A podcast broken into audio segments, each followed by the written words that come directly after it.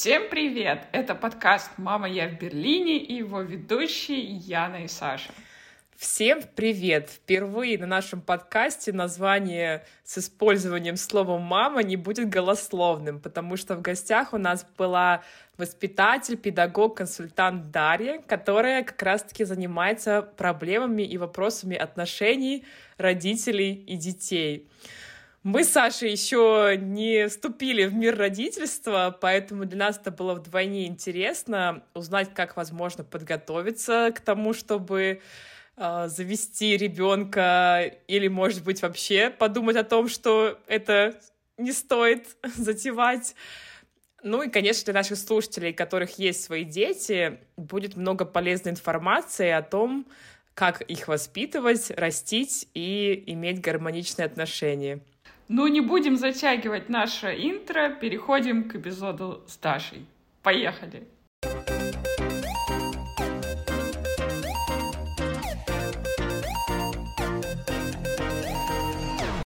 Даша, привет! Мы рады с тобой вот так вот лично, хоть и виртуально познакомиться и приветствовать тебя в рамках нашего подкаста. Привет, я тоже рада познакомиться. Классно. Даша, ну мы рассказали про тебя в интро, чем ты занимаешься, и, конечно, для начала мы хотели бы тебя спросить, а как вообще ты пришла в психологию? Угу. Я э, пришла в психологию через собственную работу над собой. Я прежде всего сама прошла где-то 150 часов личной терапии и работала много над собой в, в рамках э, моих отношений с моим ребенком, с моим 17-летним сыном. И прежде всего я, конечно, не психолог, а педагог.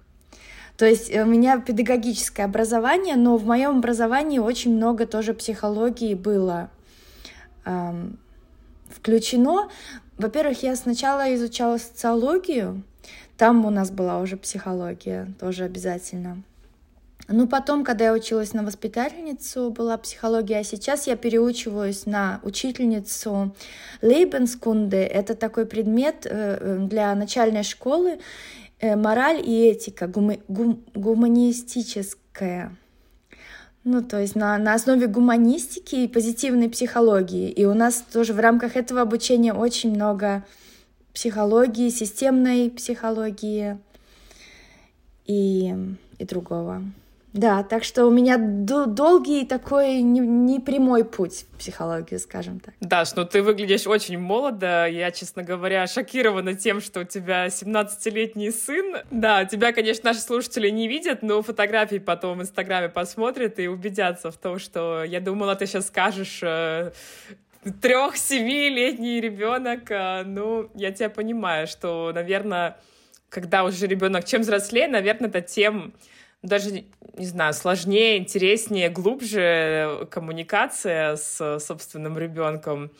Вообще, почему э, ты решила сфокусировать свое внимание именно на отношении родителей и детей. Я так понимаю, эта тема сейчас довольно-таки актуальна в наше время, но в целом ведь в психологии много есть направлений но тоже через собственную работу и собственный опыт. То есть я стала мамой в 21 год, и мне было очень непросто э, воспитывать ребенка, плюс еще был переезд с этим связан, то есть мы приехали сюда, в Германию, когда ему было два года, я рассталась с его папой и практически воспитывала его одна, потом я вышла замуж за итальянца, и у нас была так называемая patchwork э, фамилия, ну, как это такой такой термин, когда из разных лоскутков, как одеяло, собирается, да.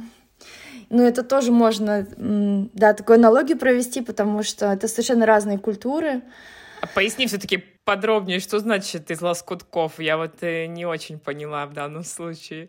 Есть такой термин для семей, которые просто, ну, это как одеяло, как э, patchwork, как заплатки, знаешь, это, ну, прямой перевод — это заплатки. И это когда, допустим, не знаю, мама приходит там с ребенком, у папы, допустим, уже есть э, сын из первого брака, из второго брака, и потом они вместе сходятся. Это сейчас на Западе довольно такой вариант, ну как, люди расстаются, сходятся, мы сейчас ну, не, не всю жизнь с одним партнером живем. И такие семьи называются patchwork family. Ну, по-немецки также и называется, только фамилия. Ну, в простонародье с багажом. Люди с багажом называют. Возможно и так, да. Я не знаю, как в России это да, то есть получается, что просто у партнеров уже есть дети от предыдущих браков, и, и они таким образом пытаются наладить коммуникацию со всеми детьми, которые в семье становятся, ну, можно сказать, общими. Да, общие, получается, общие дети. И чаще всего, ну, это тоже связано со сложностями некоторыми, потому что понятно, что там чувства, эмоции, ревность к бывшим партнерам и так далее.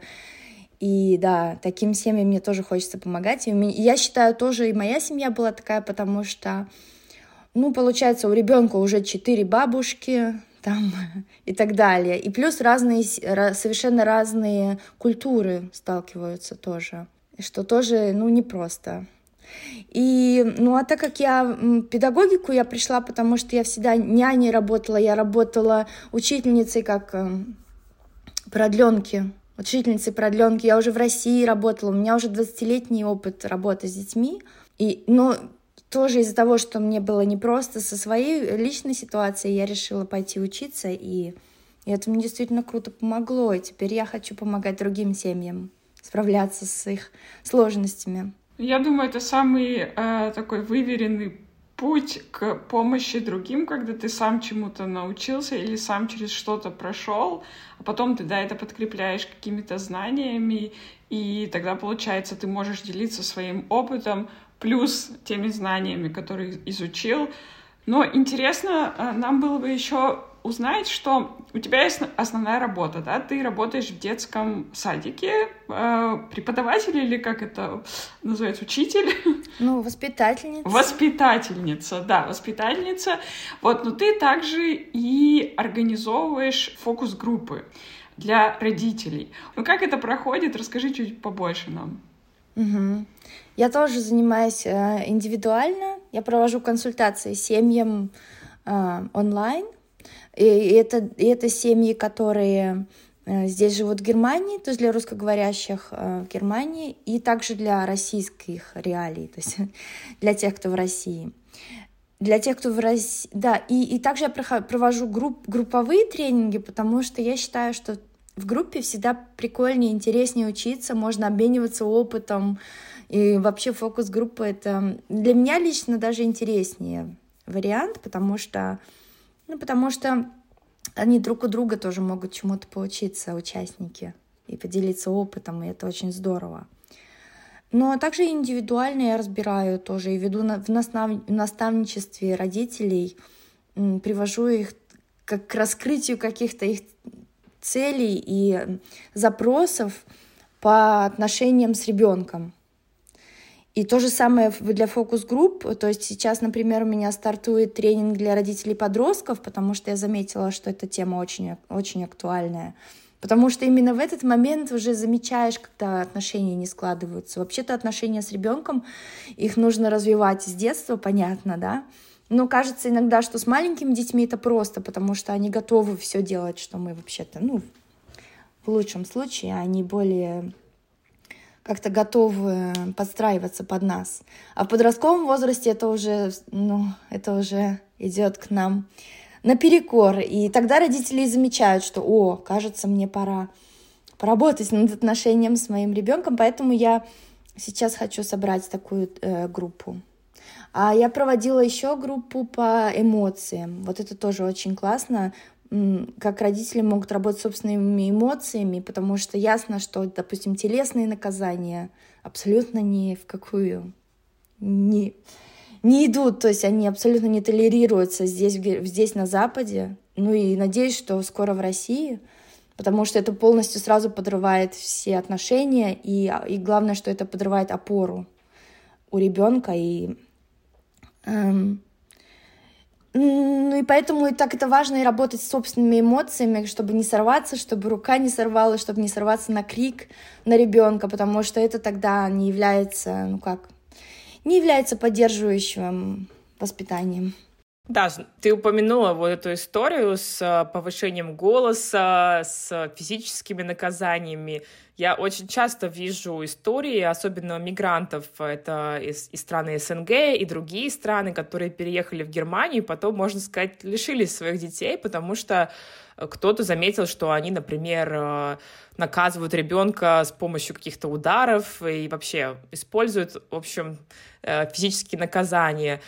Ты упомянула, что это лишает опоры ребенка. Можешь немножко подробнее рассказать, чем это плохо для людей, которые, может быть, до сих пор не понимают этого? Да, конечно. Эм, э, мы хотим, чтобы наши дети были уверенными в себе личностями, чтобы они были здоровыми, и у них было здоровое отношение к себе и к своему телу прежде всего. Потому что тело человека — это его храм, да, и мы, и мы хотим Прежде всего, чтобы ребенок э, знал ценность э, собственного, собственного, собственной личности и собственного тела, да.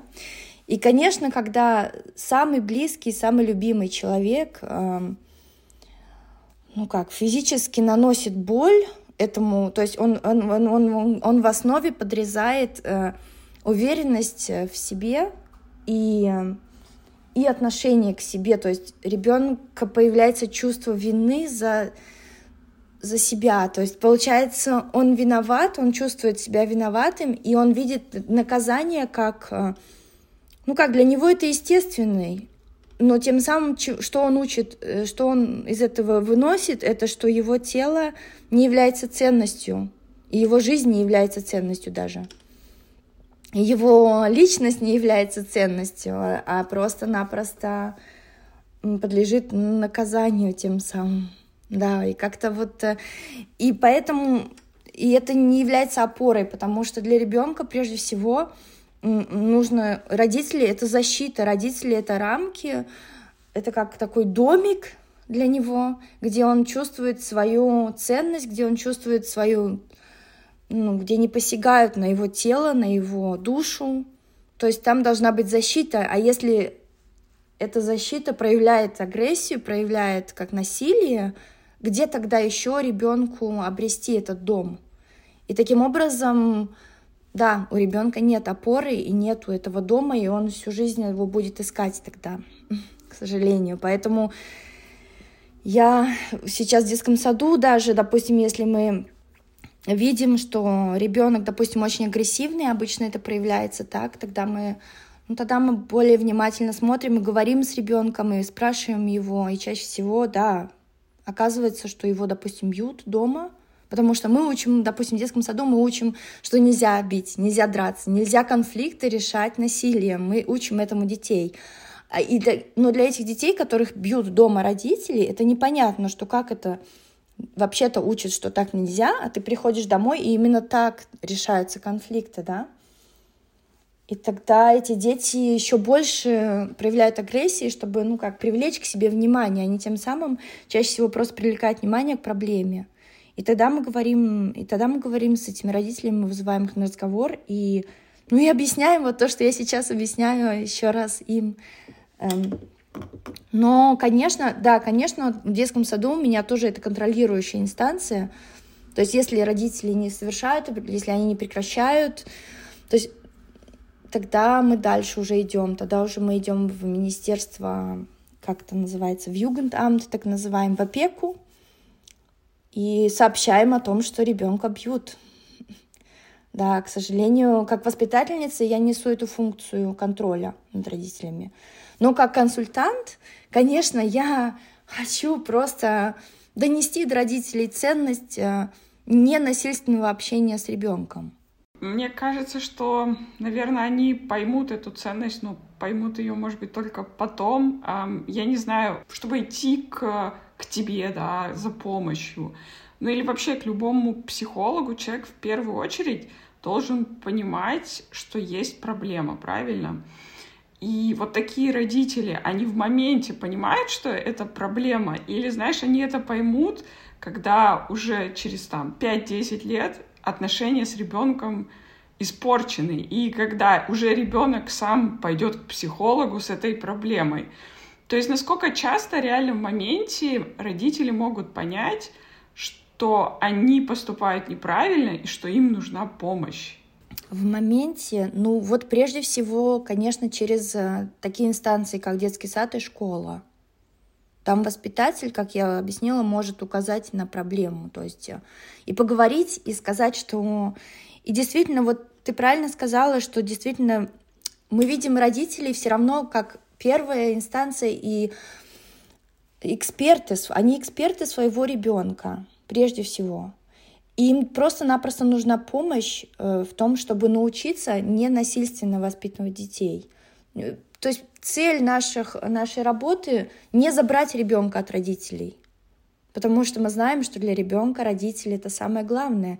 А наша цель помочь родителю увидеть проблему и решить ее тем, что, ну как, э, взрослые, они ответственны за своих детей, и поэтому это их ответственность тоже научиться не насильственно решать конфликты с детьми. Это не, это не задача ребенка, прежде всего. И, и на это мы и указываем э, взрослым. Ну и ты упомянула, что если ребенок ходит в садик и в школу, все равно возникают какие-то проблемы, например, со сверстниками, с оценками, с посещаемостью. То есть, э, видимо, есть такие внешние признаки, через которые могут э, определиться внутренние проблемы между ребенком и родителем. Вот есть какие-то примеры вообще проблем, ну вот помимо того, что мы уже обсудили, с которыми чаще всего обращаются?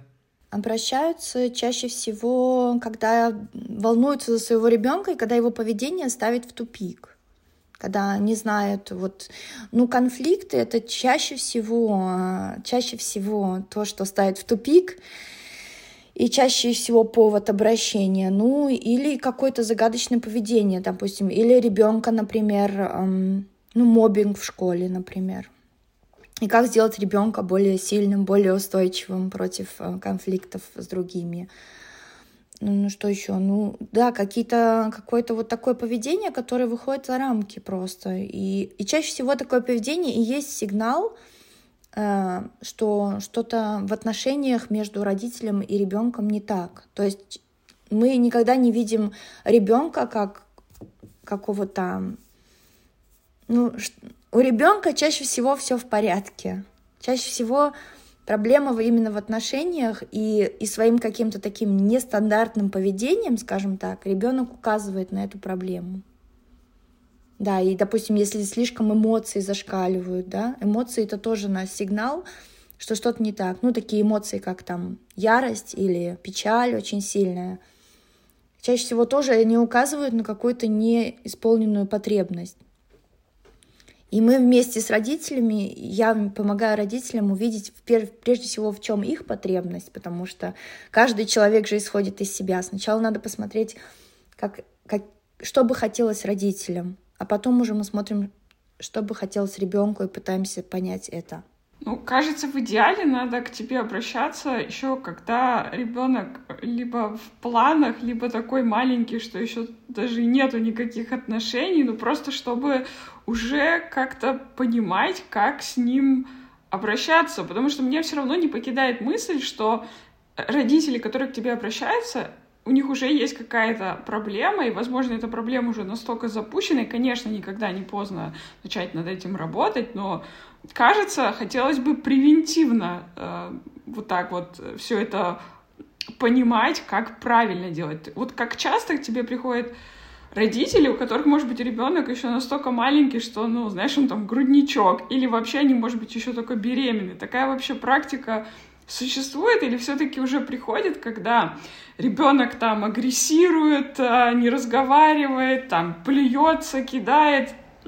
Как это вообще обычно бывает? Ну, пока, пока, да, не приходили еще превентивно. Я думаю, что эти родители, они читают книги, или, ну, как они еще сами готовятся к тому. Ну, конечно, это в идеале был бы, да, в идеале было бы, если бы все, ну, особенно те, которые работают на собственной ос- осознанностью вообще в своей жизни, да, и, допустим, становятся стать родителями, то классно, да, у меня можно поучиться именно осознанному родительству, там, где мы знаем, в каком периоде, что, с какими проблемами мы можем столкнуться потенциально. Ну, конечно, когда уже столкнулись, тогда уже понятнее, над чем именно работать. Таш, как ты считаешь, проблемы детей, родителей в России и в Германии, они отличаются или же все-таки это универсальная тема и примерно стандартные запросы? Ну, пока я столкнулась с тем, что в России еще, к сожалению, не считается такой вот общественным табу именно бить или телесные наказания. То есть для это ребенок еще, ну как нормально об этом говорят, как данность, видят, что это проблема вроде бы, но еще не готовы прям вот браться за голову и сразу работать над этим. В то время как здесь в Германии, конечно, это уже понятно, что это нужно скрывать. То есть в даже детском саду или в других была такая практика, что ну да, что говорят, что только не говори воспитательнице, что вот так. А я не знаю, как вот, может быть, даже в учреждениях э, там, а, может быть, там даже все еще наказание применяют в детском саду. Я, я, я давно уже здесь живу, я живу здесь уже 15 лет в Германии, поэтому я не знаю, как в России. Но пока что вот из, из диагностики, из консультации я так поняла, что да, там еще это, в принципе, норма, так сказать, к сожалению. Поэтому я как будто себя и рекламирую для российской аудитории, что я, как у меня западный такой подход, именно позитивный, позитивный воспитание, позитивной психологии, упор на это идет, потому что мы же хотим, чтобы наши дети были уверенными в себе, Даш, я зачастую слышу о том, что родители после развода применяют модель 50 на 50. Для стран СНГ это нетипичная история, то есть, как правило, ребенок остается с матерью, и отца видит по выходным, например. Здесь же я знаю детей, у которых две детские комнаты, два стола, два, две пары, не знаю, там, одежды, учебник. В общем, реально их жизнь э, напополам поделена между домом папы и мамы. Есть много дебатов на эту тему, насколько это правильно. Вот хотелось бы твое мнение узнать. Я думаю, что для ребенка важно прежде всего стабильность. То есть, если он вот, если он эту схему уже принял и она работает, и в обоих случаях, то есть и у мамы, и у папы у него есть какая-то структура и рамки, тогда вообще-то это отличная модель. И я думаю, что каждый ребенок, он к своей жизненной ситуации, он ее принимает как данность и как единственную возможную ситуацию. Поэтому да, тут сложно оценивать, что лучше, а что хуже. Я считаю, что то и мама, и папа оба важны для ребенка. Я всегда советую сохранять хорошие отношения по возможности с партнером, или даже если они не сохранились, никогда не говорить плохо о партнере, потому что для каждого ребенка он же наполовину состоит из папы, из половины из мамы.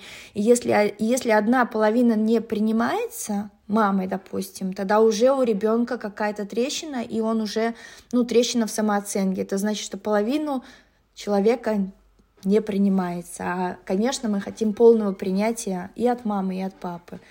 Поэтому, по-моему, 50 на 50 — это хорошая, честная модель. А к тебе папы приходят на консультации?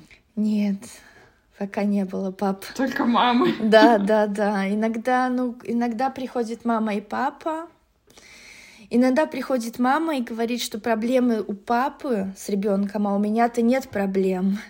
Но и здесь я тоже могу помочь, на самом деле, как привлечь папу к консультации, потому что говорят, ну а что делать? И вот я-то пришла, а папу-то я не могу привести.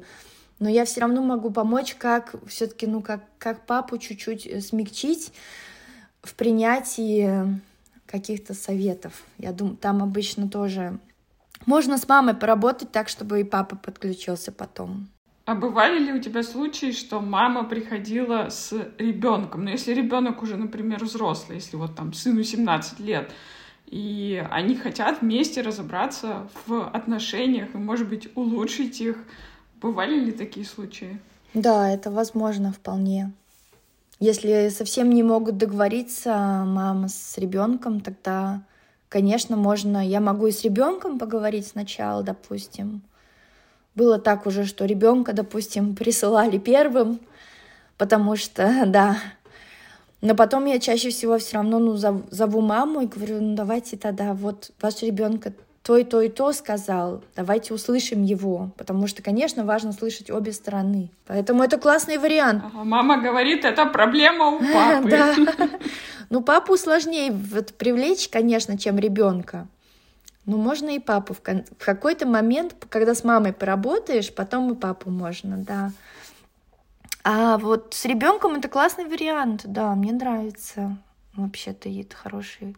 И, кстати, вот на этом тренинге для, подро... для родителей подростков там тоже будет опция, что привлекать э, и послушать вообще, а что же думают дети вообще обо всем этом. Да, это очень интересно. Я думаю, среди наших слушателей много тех, кто, как вот мы все, переехал в Германию или другую страну, и они задумываются о том, как их дети будут расти. У нас э, в гостях подкаста была Юна, это, кстати, был наш самый первый выпуск, и она сказала, что они с мужем вернулись в Россию, потому что они хотели, чтобы их дети выросли русскими. Вообще, насколько вот это вот определение, что если твой ребенок растет в определенной стране, он будет, например, чисто русский, чисто немец, или там, если у тебя, например, муж итальянец, он будет наполовину русский, наполовину итальянец с немецким налетом. Вообще, тебе кажется, это mm-hmm. обоснованно такие давать вот определения, что кто ты? Или же такие дети, они растут просто как граждане мира, можно сказать, без э, такого вот фокуса на одну или две культуры? Ну, зависит. В определенном возрасте зависит, какой возраст. Я со своим сыном прошла разные, разные ситуации. И, например, когда ему было 14 лет, и когда вот пришла такая фаза, именно очень важно идентификацию найти, Тогда он прямо с русским флагом, он повесил русский флаг у себя. И вот он, он всегда, так как у него папа живет в России, он, например, всегда мечтает, он даже мечтает вернуться тоже туда. Но в то же время он не знает, вроде бы он здесь вырос, он не знает, а как там жить. Он знает, как туда ездить на каникулы, но он не знает, как там жить, и поэтому ему вроде и здесь хорошо. То есть Вообще такая, ну, непростая идентичность э, формируется у граждан мира, да. Я тоже такой себя считала какое-то время, но в какой-то момент все равно, мне кажется, вот особенно, ну, взрослому уже, взрослому важно знать, я думаю, все-таки с чем он себя идентифицирует. А у ребенка это все вот так волнами, то так, то так, это тоже нормально. Но в какой-то момент по теории развития Эриксона есть такой психолог, и он, э, то есть, да, он говорит, что в какой-то момент в осознанном возрасте наступает момент, когда мы находим свою идентичность. Не знаю, я вот, например, уехала из Казахстана, мне было 18, э, ну, и вот сейчас я уже живу больше почти 14-15 лет э, за границей. И вот мне кажется, чем дальше, тем моя идентичность все более теряется, если честно. Я вообще не могу, я, потому что я жила в разных странах, и я вообще не могу понять. Меня вот спрашивают, откуда ты? Вот говорить, что я с Казахстана, ну как бы по факту, да. Но по сути, как бы я уже давным-давно там не живу. В паспорте у меня вообще написано, что я русская, хоть я из Казахстана. Ну и вот, понимаешь, да, то есть такой вопрос идентичности, я думаю, если даже для человека, который во взрослом возрасте уехал, это сложный вопрос, то, наверное, для ребенка, с одной стороны, это тоже непростой вопрос, а с другой стороны, если он приехал туда, когда ему было годик, или он вообще там родился, ну, кажется, тут и вопроса такого особо нет, потому что вот как ты говоришь, твой сын, он даже, ну, и не знает, как там. То есть это фантазийная страна, можно сказать, для него в каком-то смысле.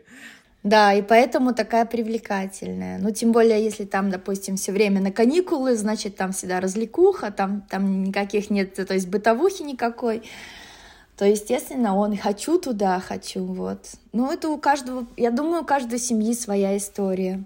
А что насчет идентичности? Ну, возможно, будет такая новая какая-то формация сейчас создана тоже вот э, такая вот фрагмент, фрагментарная идентичность. Это об этом тоже социологи уже говорят, что 21 век это... Но здесь нету никакой какой-то целостности. Но все равно хочется найти целостность каждому.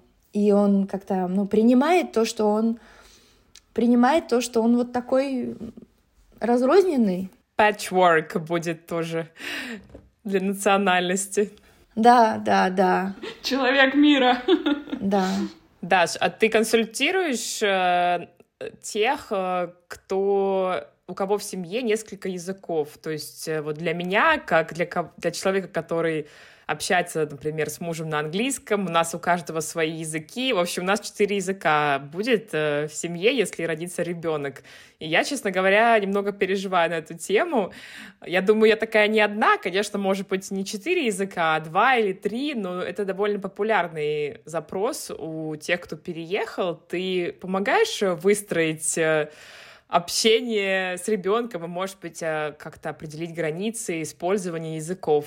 Ну, у нас есть прежде всего материнский язык, это муташпраха. И считается, и даже признано уже образовательной системой Германии, что это самый лучший язык для ребенка. То есть нужно говорить с ребенком на своем языке. То есть папа говорит на английском тогда с ребенком, мама на русском. И дети, они сами находят свой а, путь через это, да. Я могу проконсультировать, только не знаю, какой запрос при этом, как, как, ну, какой именно запрос, как сохранить свой язык. Как бы у ребенка крыша не поехала с четырьмя языками. Да, то есть можно ли вводить четыре языка, вводить в каком возрасте. Я просто знаю, я про это вообще читала довольно много, и что кто-то в, это, в определенных ситуациях только использует определенный язык. Кто-то, значит, когда мама одна, папа один, и когда они вместе, то у них три разных языка. В общем, есть разные вот такие модели, как эти языки интегрировать в жизнь ребенка и при этом Э, да, чтобы родители не были в стрессе, и каждый, видишь, переживает, чтобы ребенок говорил на их родном языке, правильно? То есть вот этот, конечно, такой прям пазл, знаешь, для многих, э, и не все знают, как этим управлять. Ну, думаю, прежде всего, все-таки это аутентичность для ребенка, то есть э, и, и этот материнский язык, то есть, а потом уже и, и, и снизить ожидания. Главное убрать все ожидания и просто смотреть, как это развивается. Да, я бы так посоветовала. И говорить на своем языке. И ребенок, правда, разберется. И верить в то, что он разберется и будет полиглотом, и будет говорить на этих трех языках, в конце концов. У нас очень много таких примеров э, в детском саду. И мой сын тоже, например. Конечно, ни один из этих языков не будет идеальным. Ну и поэтому мы убираем ожидания, и по возможности, естественно, общаемся с ребенком. Вот я бы это единственное, что бы посоветовала. И надеемся, что он запомнит, что мама говорит по-русски. Надо маме отвечать на русском, потому что вот в Яниной ситуации там, получается, они еще не говорят на языках друг друга, на родных. То есть ребенок будет должен отвечать родителю на правильном языке, а иначе, ну, Яна не поймет, например, что ей там ее собственный ребенок сказал.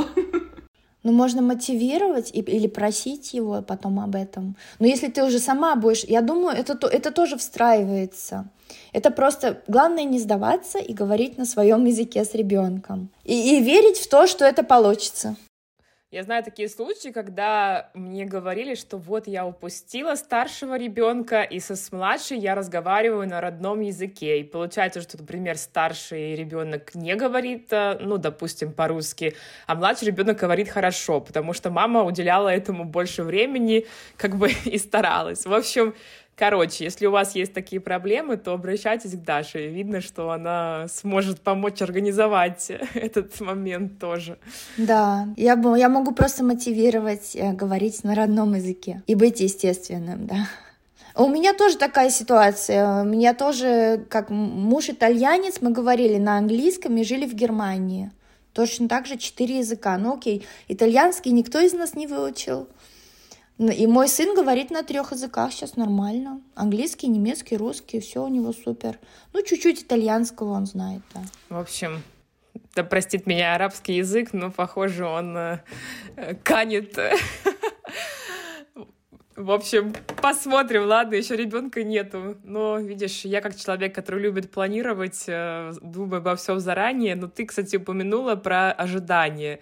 Я думаю, родительские ожидания — это тема на века то, кем ребенок станет, как он будет учиться, значит, э, э, какие у него будут друзья, как он будет выглядеть в конце концов.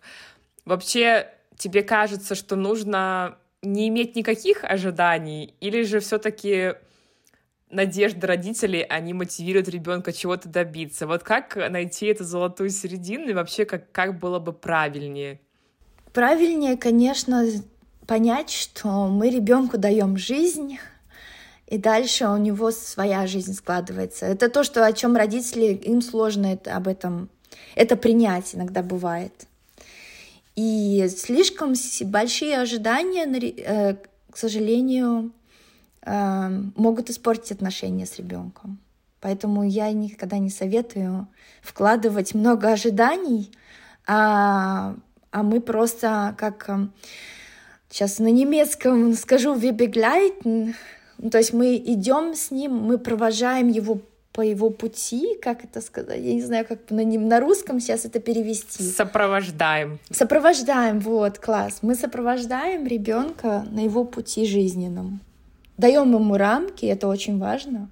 Но мы, конечно же, да, мы его тоже мотивируем, но мы смотрим на его ресурсы. И, кстати, вот это в этом тоже мой подход мы смотрим прежде всего, какие, какой, какой потенциал у ребенка, какие у него ресурсы, и их развиваем. Как мы можем от него что-то ожидать, когда мы даже еще не знаем, что он принесет, ну, в чем его интересы и так далее. Вот я всегда советую следовать интересам ребенка.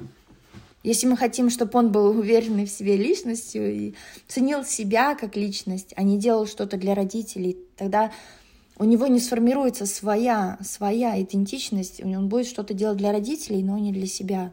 Поэтому это опасный, опасный моментик.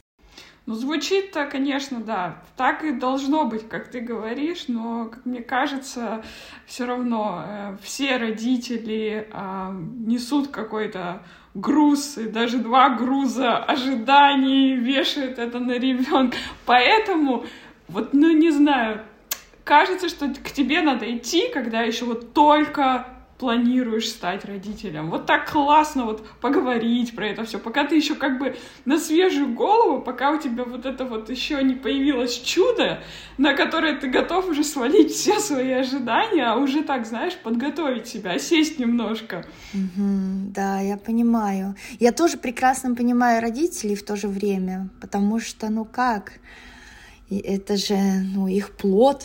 Кровинушка. Да, да, да. И поэтому я тоже могу понять родителей, и в то же время я как будто бы все-таки выступаю чуть-чуть как таким адвокатом ребенка. Я понимаю родителей, я их поддерживаю, я вижу их как экспертов. То есть моя цель поддержать их, сделать их ребенка счастливыми, а это они сделают только, ну как, следуя вот таким советам. Да, и, конечно, конечно, можно приходить ко мне заранее, но все-таки эти чувства, эмоции и вот это, и плюс прожитый опыт наш, который тоже за нами идет, это, к сожалению, нельзя предугадать. Даже если мы это себе в голове скажем, да, я так буду делать, потом все равно ты будешь в ситуации, когда ты так не сделаешь почему-то. И почему? Потому что мы делаем так, как нас чаще всего мы воспитываем детей так, как воспитывали нас. Ну как? Это вот нужно развивать эту осознанность и отделять себя, отделить прежде всего себя от своих родителей, а потом уже, а потом уже воспитывать тоже как отделяю.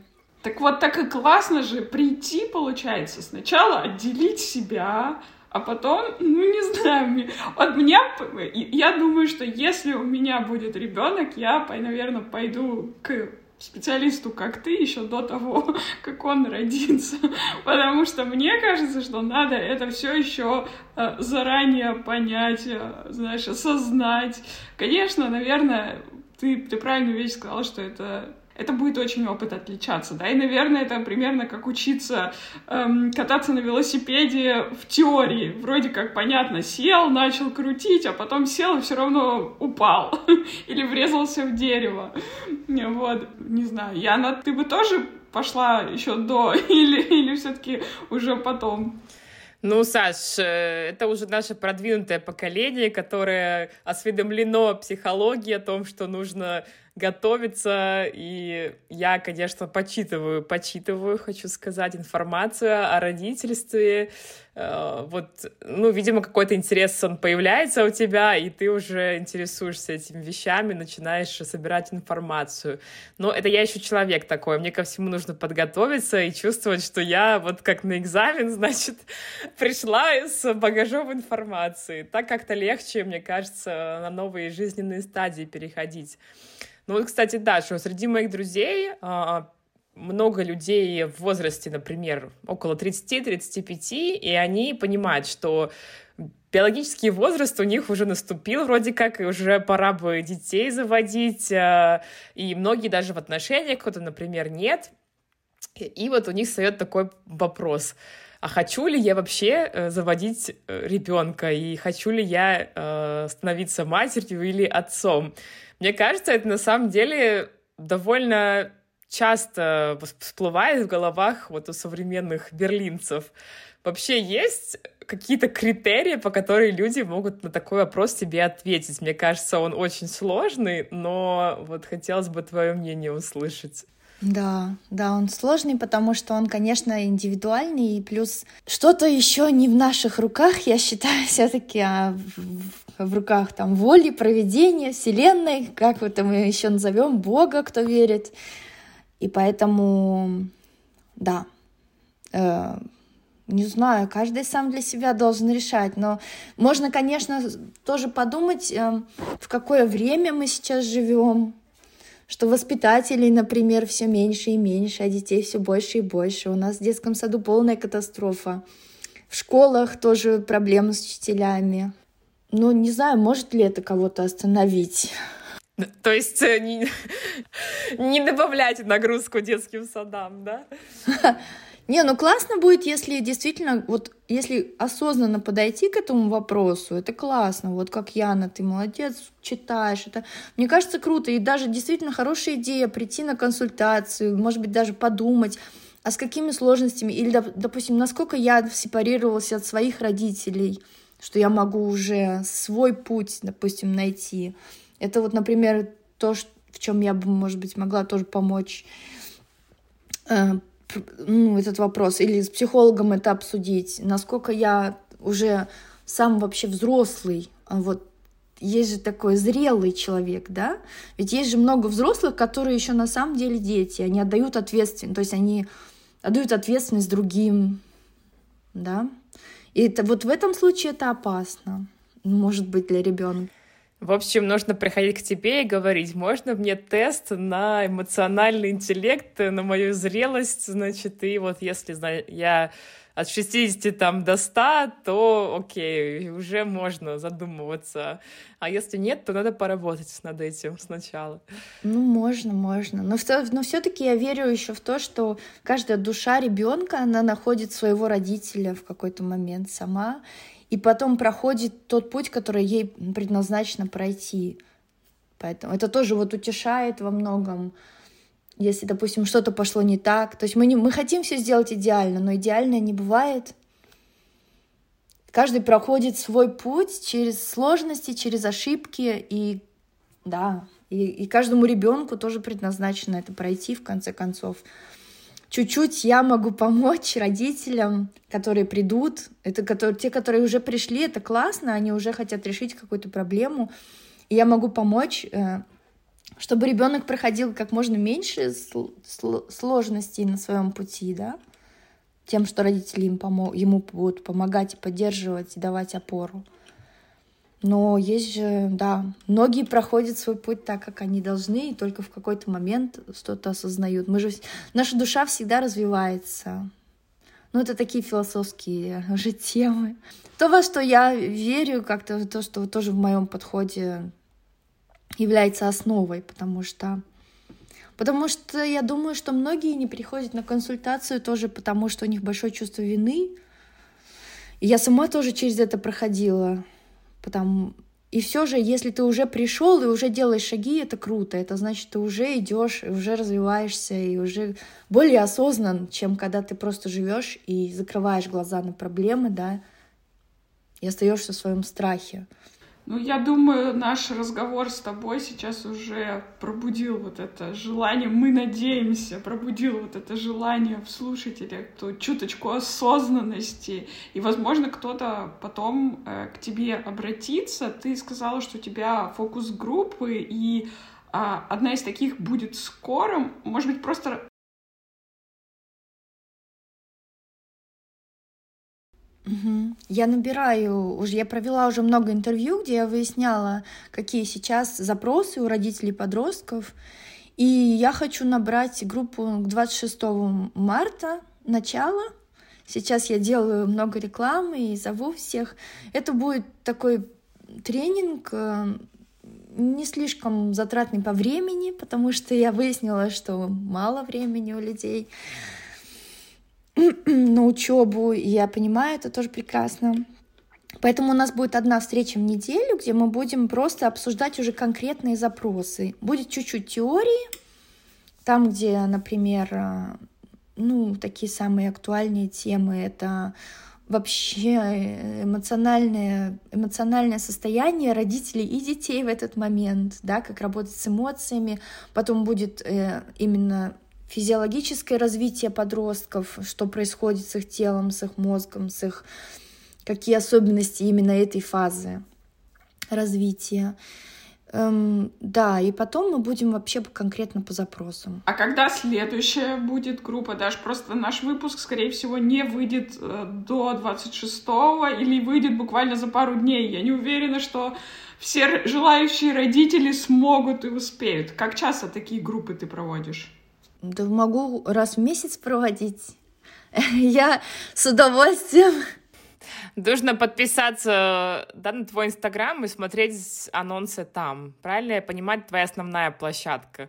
Да, так как я сейчас в любом случае на довольно-таки начальном этапе раскрутки именно онлайн-деятельности, да, Поэтому я сейчас готова работать, я хочу как можно больше запросов. И, конечно, такой групповой тренинг, он просто, во-первых, менее затратный по финансам тоже, потому что четыре встречи будут стоить 100 евро, столько, сколько стоит одна моя консультация.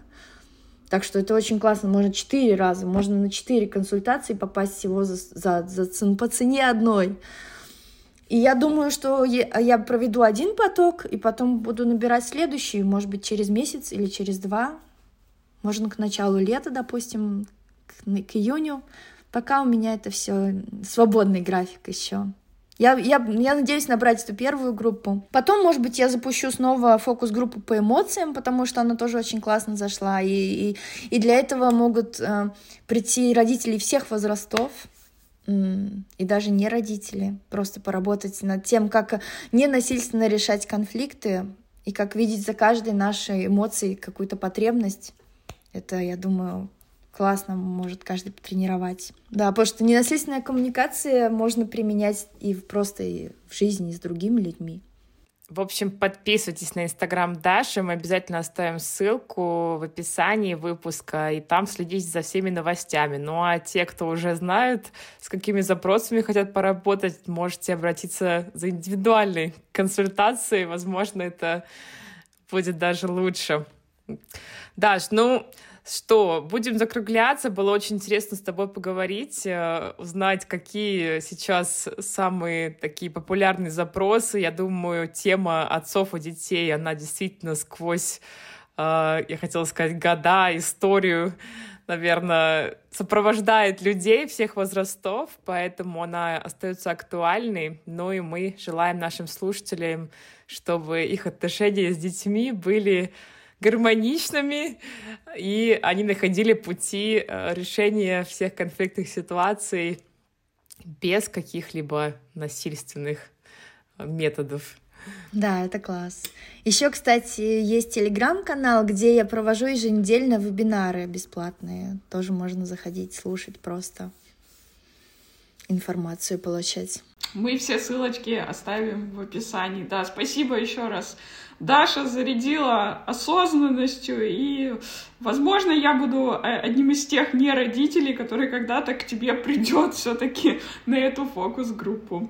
Супер, я буду очень рада. Да, всех жду. Тогда большое спасибо за интервью, мне тоже было очень интересно. Э, класс, вы молодцы, что делаете такой подкаст. Желаю вам много слушателей. Да будет так. Пока-пока. Все, счастливо. Пока. thank you